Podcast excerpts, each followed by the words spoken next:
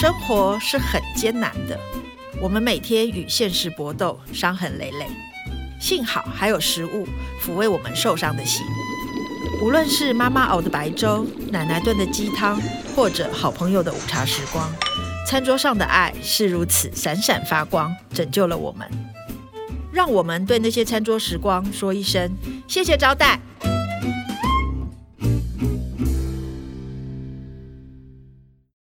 各位亲爱的朋友，大家好，欢迎收听由静好听制作播出的节目。谢谢招待，瞿欣怡与作家友人的餐桌时光，我是小猫瞿欣怡。讲到吃饭这件事情，讲到餐桌，我大概有一万个故事可以讲，因为我本人就是一个非常非常爱吃的人。我一直觉得吃饭大过天，有什么天大的事情，先吃饱，吃饱了以后，人生还有什么好怕？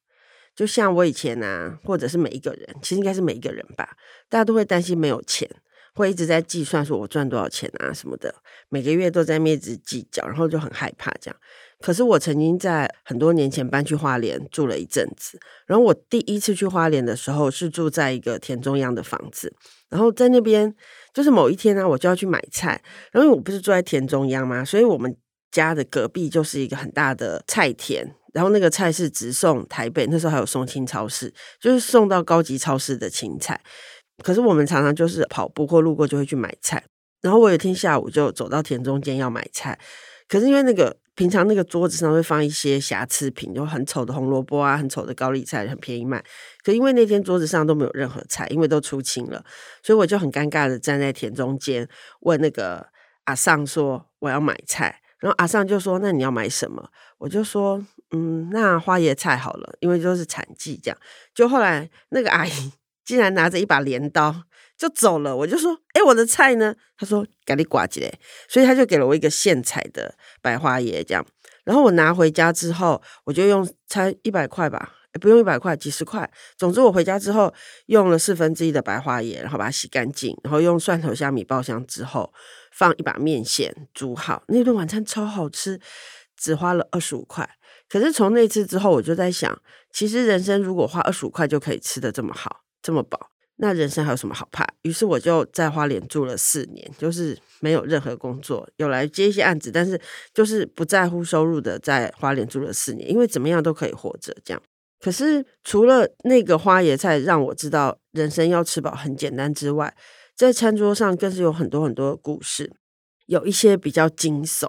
比如说作为一个女同志，我出柜那天呢，就是呃，我就跟我妈说，为什么弟弟可以带女朋友回家，然后我谈恋爱啊、失恋都不能讲这样，所以我妈就基于母爱，就说好啊，那你把你的朋友，其实是女朋友嘛，我妈就说朋友，你把朋友带回来，妈妈跟他认识一下这样子，我就说好哦，当然我是蠢蛋，我就在清明扫墓那一天。把我当时的女朋友带回家，然后我还跟我弟讲好说，你要站在我这边呢、如果妈妈生气的话，你要帮我讲话。我弟那个贱人，他还答应我说好哦，没问题哦。结果我妈一看到我女朋友来，脸就超臭。然后坐下来吃饭的时候，她竟然气到把餐桌给掀了，我真的快吓死了。我妈第一次这么生气，她把整桌饭菜都掀了。然后我就跟我女朋友说，那你到巷口等我这样。那后来我就也偷偷的跑了这样。所以那那个餐桌故事还蛮惊悚的，但是也有一些很让人觉得幸福，就是回想起来是幸福的。因为很多时候在当下你并不会觉得那是爱，或者是那是幸福，可是你长大以后回想会觉得那很幸福。比如说我人生做的第一道菜，因为我很爱做菜，可是我人生做的第一道菜是我小学的时候做了一盘生菜沙拉。就是你知道，我们小时候啊，被带去吃西餐就会觉得很高级这样，然后我就想要做给我爸和我妈吃。但你知道我很幼稚，因为我觉得他们一定没有吃过这么好吃的生菜沙拉。其实就真的只是莴苣叶、番茄跟千岛酱，只是因为没吃过，觉得好高级哦。我就想要做给我爸吃。其实我爸根本就是一个混夜总会的人，他怎么可能没吃过？但我不知道，我就很雀跃的要做给他们吃。然后，可是因为我那时候才十岁吧，我就不会做，所以那个生菜上面都沾着水，因为我不知道沥干。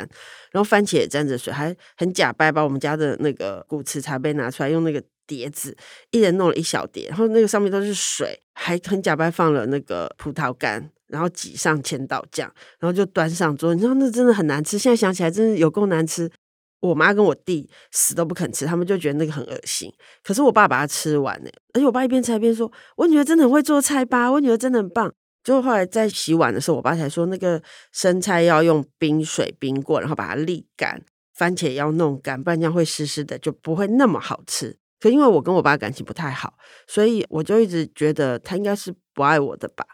某一次写专栏的时候，写到了这一盘沙拉，我就突然意识到那是爱耶，因为那沙拉这么难吃，如果没有爱，怎么可能吃得下？然后还违心赞美这个菜很好吃，这样。然后刚刚讲嘛，我跟我爸感情不太好，可是我跟他所有的美好的事情都是发生在餐桌上，或者是在写诗的时候。因为我爸一直说我长大要当一个诗人，这样 他是想要养我一辈子嘛，竟然要我当诗人。可是我爸生病，然后我跟他最后一个记忆其实也跟餐桌有关，因为我爸爸非常善煮，非常爱吃，然后他那时候已经病到要拄拐杖了，然后他就跟我说，叫我去买猪脚跟大豆。然后就跑去菜场买了猪脚跟大豆，因为我家住在那个菜场旁边。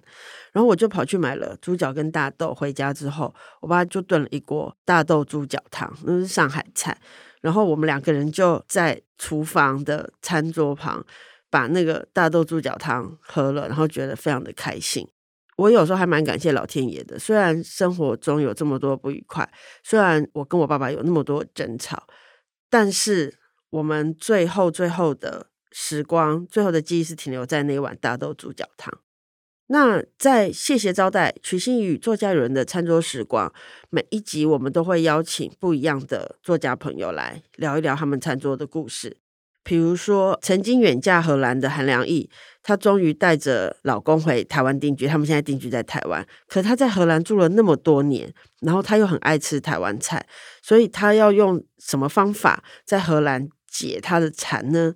然后呢，还有就是我的好朋友水牛书店的老板娘刘昭仪。其实刘昭仪，我如果说我忙啊，在刘昭仪面前，我就是算个闲人，她就是一百倍数的忙。这样，他其实常会去复兴乡的小学教孩子们做菜，然后做很多很多的事情。可是每天不管多忙，他都会回家做晚餐，而且他的食材是有机的、健康的。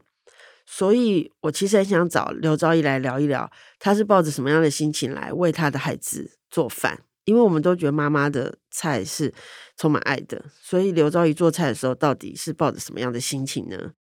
然后另外一个就是，也是另外一个好朋友，是呃北医大退休的教授朱全斌。朱全斌其实是呃韩良露的先生，在韩良露过世之后，因为韩良露走得非常的突然，我们也非常的就会很悲伤这样子。那在韩良露过世之后呢，朱全斌用写作来疗愈他自己，所以他出了两本书。当爱比遗忘还长，还有谢谢你跟我说再见。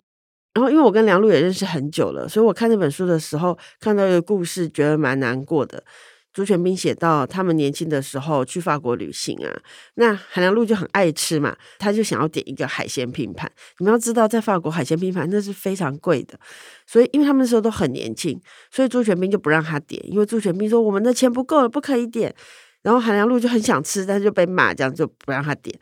可是到他们最后一次去法国旅行的时候，他们已经中年了，然后他们有钱了。可是那时候韩良露病得很严重，然后朱全斌就为了想要逗他开心，就点了一份海鲜拼盘让他吃。可是其实韩良露已经吃不下任何东西了，所以朱全斌在写到这一段的时候就说，年轻的时候不让他吃，可是等到他可以点得起的时候，他已经吃不下了。所以其实我也很想要邀请朱全斌来我的友人餐桌，我们可以聊一聊。关于遗憾这件事情，每一张餐桌上都有很动人的故事，有的是关于爱，有的是关于遗憾。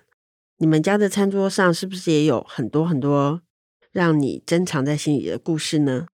感谢各位的收听，也请持续锁定由静好听制作播出的《谢谢招待》瞿欣怡与作家友人的餐桌时光。想听爱听，就在静好听。